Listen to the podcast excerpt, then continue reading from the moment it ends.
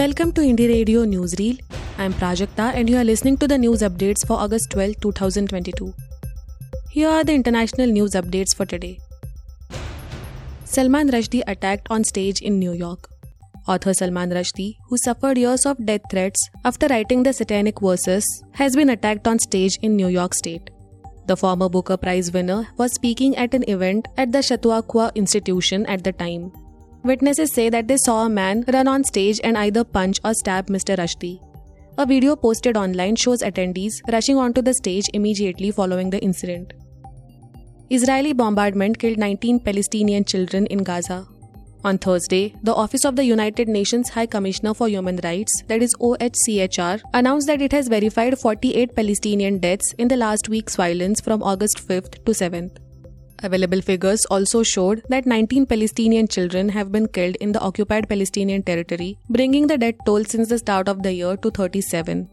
The O H C H R noted that while the ceasefire for the latest escalation in Gaza is holding, tensions remain very high in the West Bank, where four Palestinians were killed and ninety others were injured by live ammunition on August ninth. New Zealand rescuers use bucket stalls to save stranded dolphins. Volunteers in New Zealand saved seven of nine stranded dolphins on Friday, carrying buckets of water and wrapping the animals in towels to keep them hydrated until the tide on a remote beach rose sufficiently to float them back to sea. There was at least one calf among the nine animals stranded at Waikanae Bay on Waiheke Island off the city of Auckland, said Project Jonah, a group that specializes in the rescue of stranded whales and dolphins. The rising tide allowed rescuers to refloat seven dolphins, and they had returned to sea, the group added. Two of the animals had died earlier. New Zealand has the highest stranding rate for dolphins and whales in the world. Japan energy chief says more nuclear needed to avoid crunch. More nuclear reactors must be restarted for Japan to ensure stable power supply for the next summer and beyond, according to the nation's newly appointed trade minister.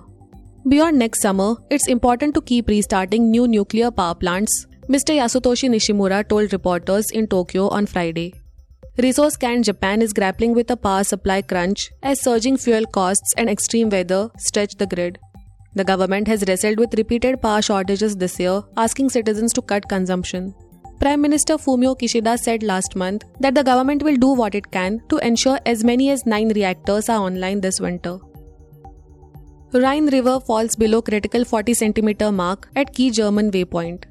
The water level on the Rhine River at the key waypoint of Kaub dropped on Friday below the critical forty centimeter mark due to Europe's blistering summer. At this level and below, it becomes uneconomical for many barges that haul commodities like diesel and coal to sail through that part of the river, according to Germany's Federal Institute for Hydrology. At thirty-nine centimeters, the level at Kaub is now at its lowest for the time of year since at least nineteen ninety-three, official figures show. By early next Tuesday, the marker at the waypoint is set to fall to thirty-four centimeters. The level is a measure of navigability, not the actual depth of the river. Elsewhere, the Danube is gummed up too, hampering grain and other trade.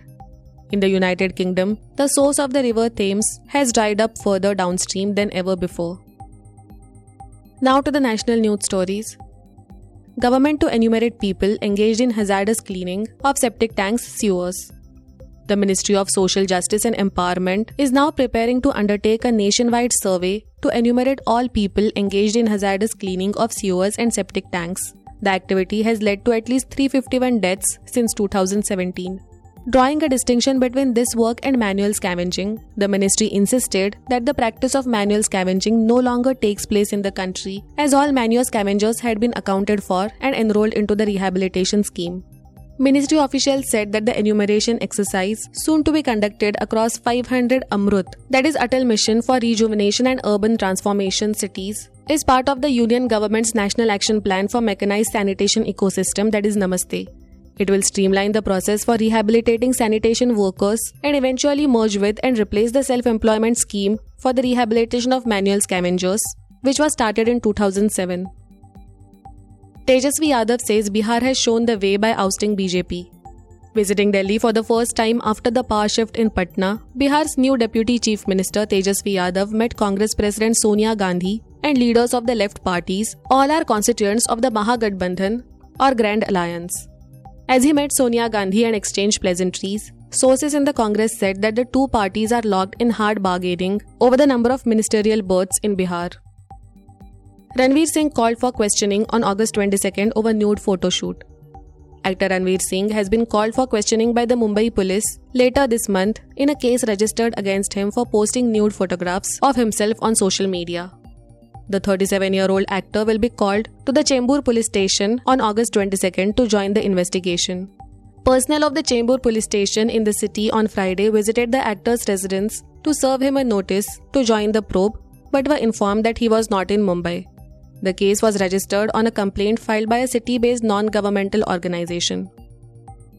No G S T on residential premises if rented out for personal use.